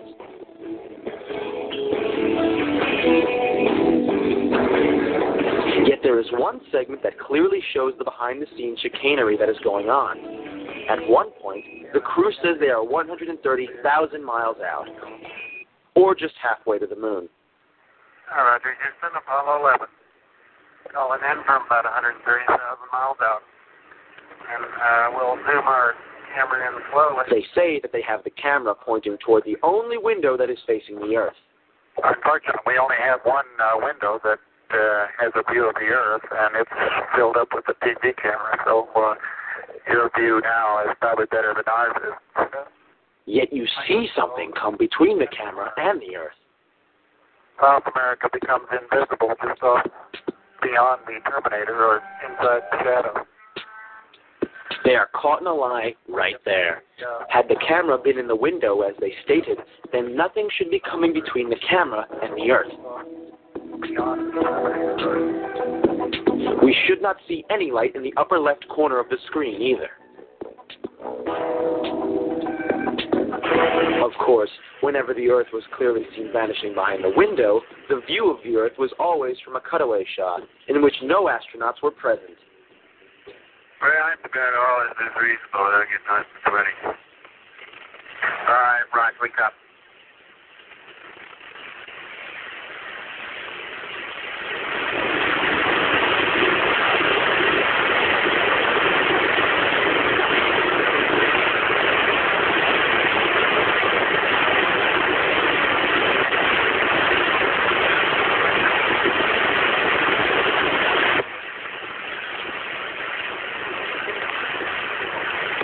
In this circumstance, it was probably a globe on the outside of a mock command capsule in a studio environment. But in this other video, it is easy to see how a different method of trick photography was used. They had placed a transparency over the window to make the window look like the Earth. You can actually see a corner of this transparency pulled away from the window when the lights come on. Coming in, uh, can't quite make out who that had.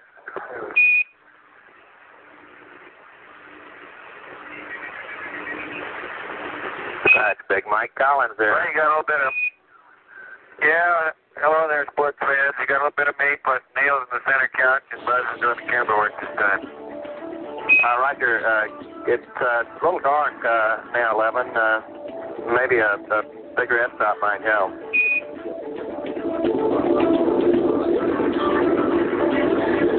This is what is this? Oh, this is a shot from 130,000 miles out. Uh, I guess it's from approaching, or it's from approaching the moon, looking back at the Earth. Now, I've seen this on a couple of flights. Is, was this something that you got, although this is from Apollo 11, did you shoot a shot of the Earth like this? Mm-hmm.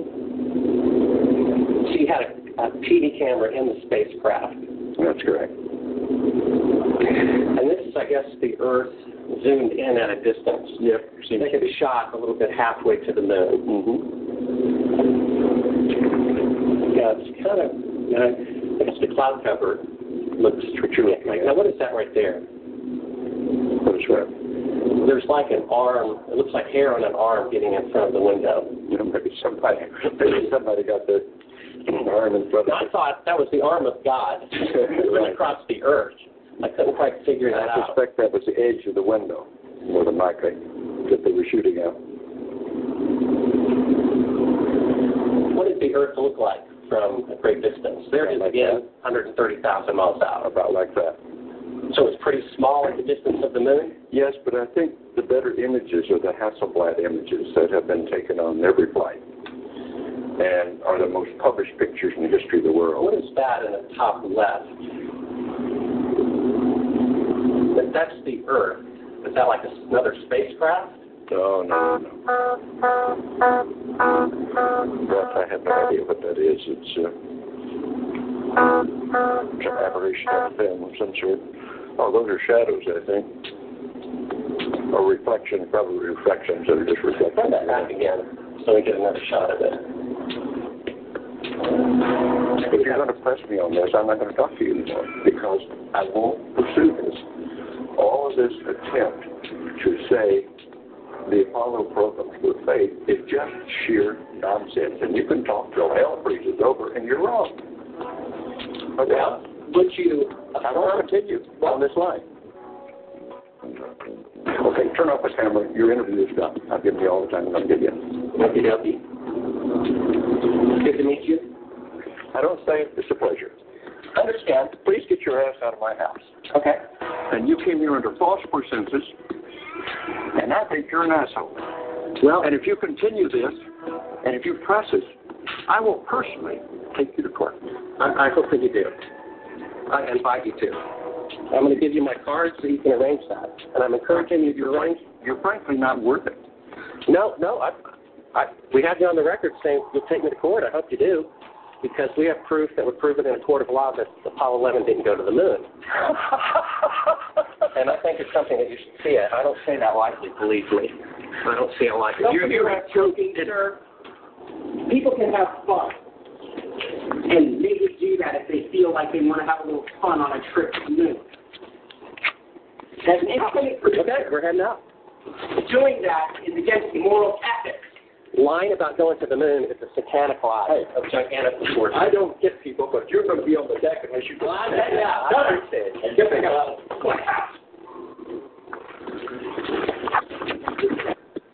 Still going to get it done. If you don't have it before we get out of the office. Ah, we have a video camera running if you want to do it. Right. I, I, that would be great footage for us.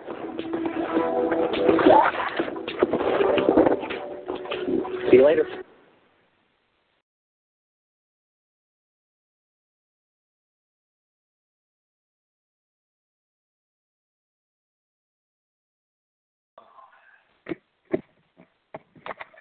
Not good.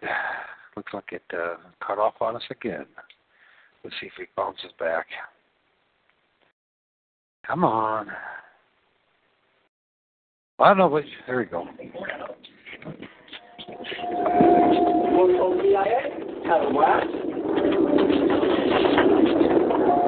Have a blast. You believe in UFOs? You believe we've been visited by Well, why do you want to believe this? I know for I know for a fact it has been analyzed. And this this is the window. You're in, in a standing by an atomic clock at the Goldstone tracking station. Well, you're talking to the wrong guy. Why don't you talk to the administrator at NASA? We're passengers. We're, we're guys going on a flight. We're not. I know for a fact. You really like to You're the one who said you walked on the moon when you didn't. Calling a kettle black if I ever thought of saying I You misrepresented get away myself. from me. You're a coward and a liar and a thief.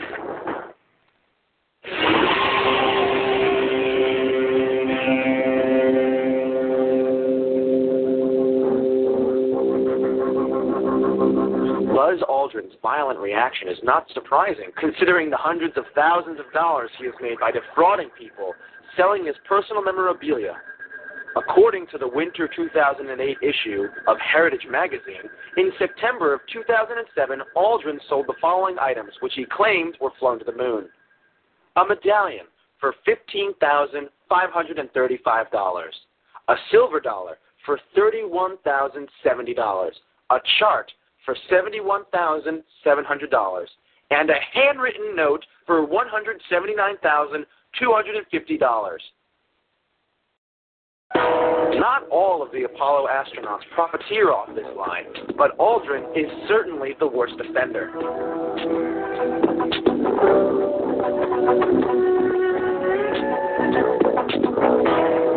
Mr. Armstrong, Bart Sibrel, ABC Digital. Wanted to give you the opportunity to swear on the Bible that you walked on the moon. Will you put your left hand on the Bible and swear to God that you walked on the moon? Gentlemen. Mr. Sibrel? Yes? If you really walked on the moon, why would you not do that? So why don't you just put the end to the record in the argument and put your hand on the Bible, swear to God you walked on the moon? Mr. Sibrel, knowing you, that's probably a fake Bible. Really? Well, no, it's a real Bible. You have the opportunity to have five thousand dollars. The meeting is not open. Well, you have five thousand dollars cash. You can give it to charity if you swear on the Bible that you walked on the moon. I have a tape. It'd be fine. Why don't you swear to? Why not? Why won't you do it? So why don't you put your hand on the Bible and swear to God that you walked on the moon? Mr. Sibrel has made a fool of himself in front of the world. Mr. Sibrel, you do not deserve answers.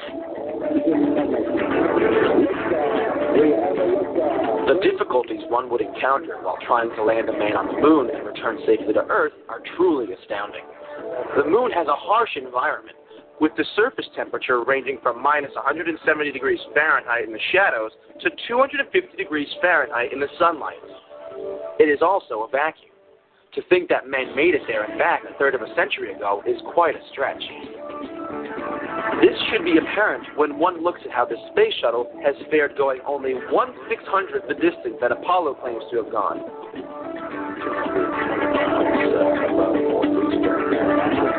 After three men died in the capsule during the simulation in 1967, it was just two years later that men were walking around on the moon. This is less time than it took to launch the space shuttle again after its burn up on reentry in 2003.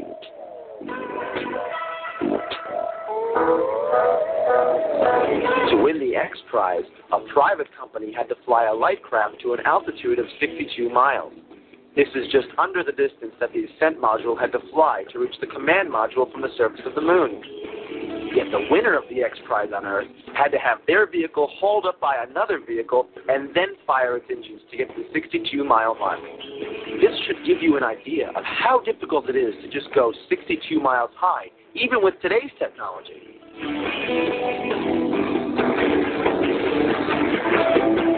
Then, add to the fact that the ascent module, with its very low mass fraction, would have had to accelerate to over Mach 6 to dock with the command module, and the fictional nature of the event becomes self-evident. It is just outright unscientific and pathological to accept the moon landing claim given the total lack of confirmation and inability to duplicate anything that even slightly approaches the alleged events of 1969.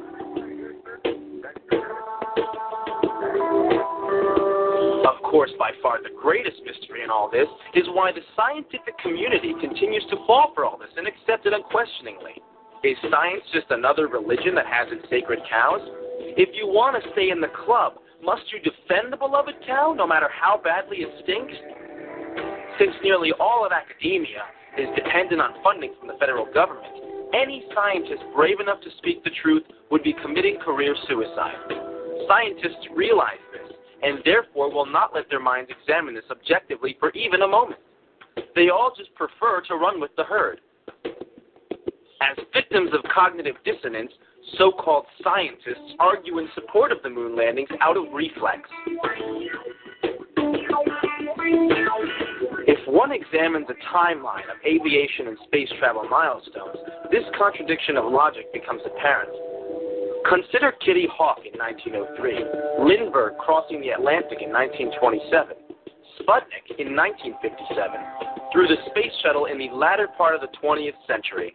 These were all within 400 miles of Earth. Yet the alleged moon landings of the late 60s purportedly took astronauts 240,000 miles away from the Earth. The Apollo missions, therefore, stick out as a fantastic statistical anomaly, and without any other similar events to confirm or duplicate the hypothesized event, one third of a century since, the scientific method requires that they be discarded. This being the case, No one that believes the moon landing claim should be allowed to call themselves a scientist. The Cold War provided the perfect motivation for the deception. Under the specter of a nuclear threat from the Soviets and in the shadow of the Bay of Pigs invasion, it is easy to imagine those involved believing that it was their patriotic duty to help bluff the Soviets into thinking we had military superiority.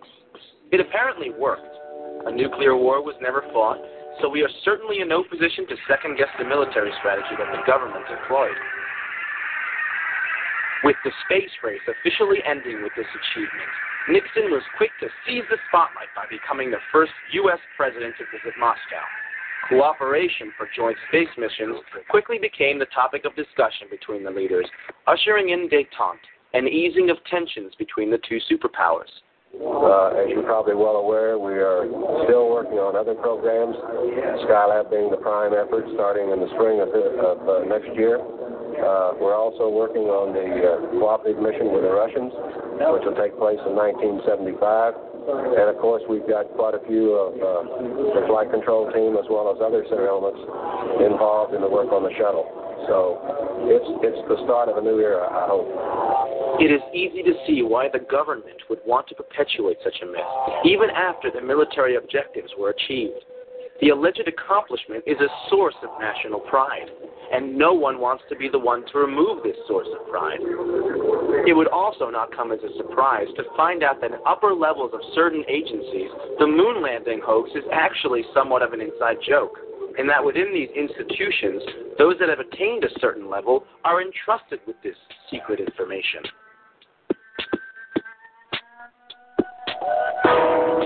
Considering the difficulties attendant in such a trip, one thing is for sure.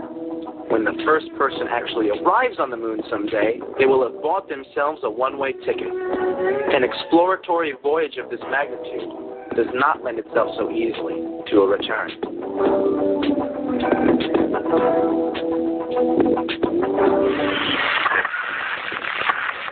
Hey, how are we going to get the moon if we can't between three buildings?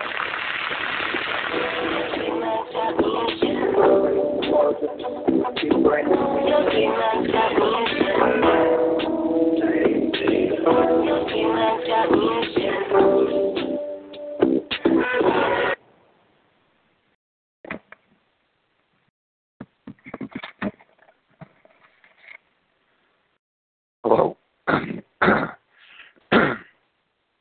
okay, uh, that's that. So that was fake moon landing exposed, and then prior to that, that was a funny thing happened to the moon. I believe that's what it's called. Anyways, it says here, uh, Gerald Massey, there must they must find it difficult those who have taken authority as the truth rather than truth as the authority. So,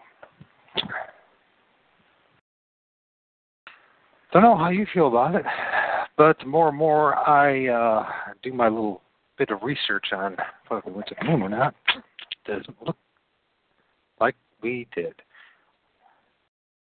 but I guess I can understand why they did what they did. They thought they were doing the best for maybe national security, maybe I don't know. What I do find fascinating in the fascinating the, the first video, a funny thing happened on the way to the moon, as they compared in the beginning of the video that to the, the Tower of Babylon, and how it's always been man's desire to reach the heights and to be as God, even though they are not. We are creations. We are not God. We are God's creation. So, anyways, good thing I believe in Jesus Christ. It gives me hope and strength. It gives me the um, something to believe in, someone to believe in. Besides all those others out there who call themselves the authority. So, anyways, I think that would be enough for that. There's lots more out there on the internet, so. But most of it's just repeating the same facts, the face, basic facts, the Van Allen belt, and how we can't get through it. And uh, maybe this is God's way of keeping man from uh, going any further. Who knows? I don't know.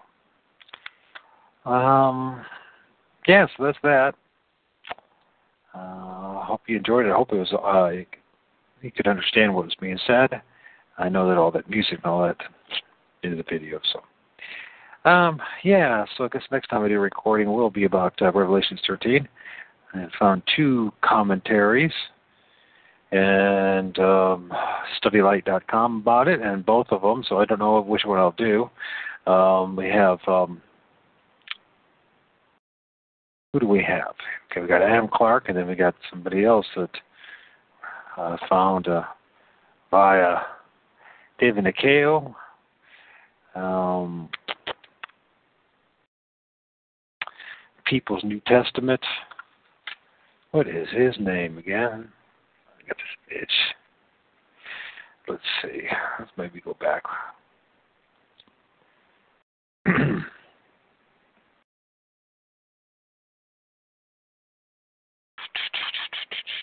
what is his name? Does it say anywhere? Mm-mm. Oh, there is. Barton Johnson's People's New Testament. Barton W. Johnson was born in 1833 in a log cabin on a clearing near, near in uh, Tazewell County, Illinois. His ancestry on both sides is of the stock which settled this country before the Revolution. His parents were South Carolinians, and he his mother was born in Tennessee. His early education was such as could be obtained in a backwoods school, on a farm, and from new books he could buy or borrow. In his 18th year, he commenced to study at Walnut Grove Academy, now Eureka College, where he attended for two years. Then, after teaching for one year, he went to Bethany College in 1854. At this time, the college was presided over by Alexander uh, Campbell, aided by such professors as R. Milligan, W.K. Uh, Pendleton, R. Richardson, and others of less note. In 1856, he graduated in a class of 27, the honors of which were divided between him and A.W. Hall of Tennessee. And it goes on to talk more about his schooling and uh, maybe teaching. In the meantime, as, as an evangelist that endeavors his Bible study. So, yeah. So one more person by the way, that agrees with me, although I'm nothing special at all, but uh, the Revelations 13 is about Rome and it has nothing to do with the United States. And of course, once again, it was attacked by somebody who who is Seventh day Adventist saying that it's the United States government. And the more and more I go through this, the more I realize that this is a part of the Seventh Day Adventist religion. They thrive off being convinced that the United States is uh, the second beast of Revelation 13, which would be natural because it's a cult, and just about everything that they teach turns out, outside of the pointing out what the papacy is, uh, to be twisted. Even that, what they teach about the papacy, is twisted. So, I don't know. I don't know. I know a lot of people um, like the other side. They don't want to hear what I have to say, so that's fine. I'm still going to share this stuff because I do want people to have it firmly established in their heads that Revelation 13 has nothing to do with the United States. And the United States isn't part of the Bible. As bad and terrible as the government is behaving, and as disappointing as it's behaving, um, the fact that it's it's controlled by the Jesuits. It is just part of, once again, the extension of the Roman Empire. I know you probably get sick of me saying that, but uh, um, hopefully those who listen on a regular basis realize that there's starting to be an overwhelming evidence that that is the case, and that you, America is is this great empire that they've tried to make us out to be. While the real empire, that would be Western Europe, Rome, uh, has been taking over everything, whether you realize that or not, through finances and through religion, and simply uses this country as a whipping boy. Anyway, so it's a way, it's a whipping stick or a stick. You know what I mean? You know, to, to, right now, and it's just our turn, and soon probably be replaced by somebody else once we're exhausted. It looks like this country has been exhausted for a long time, but I'm sure they're not over overusing us yet.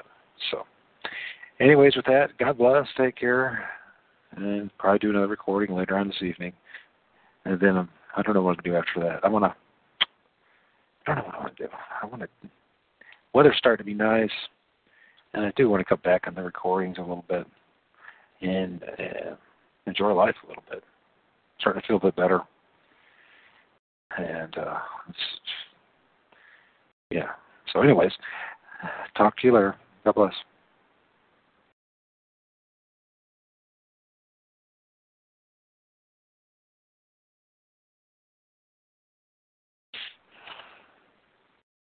It is Ryan here, and I have a question for you. What do you do when you win? Like, are you a fist pumper? A woohooer, a hand clapper, a high fiver. I kind of like the high five, but if you want to hone in on those winning moves, check out Chumba Casino. At ChumbaCasino.com, choose from hundreds of social casino style games for your chance to redeem serious cash prizes. There are new game releases weekly, plus free daily bonuses. So don't wait. Start having the most fun ever at ChumbaCasino.com. No purchase necessary. VGW. Void were prohibited by law. See terms and conditions. 18 plus.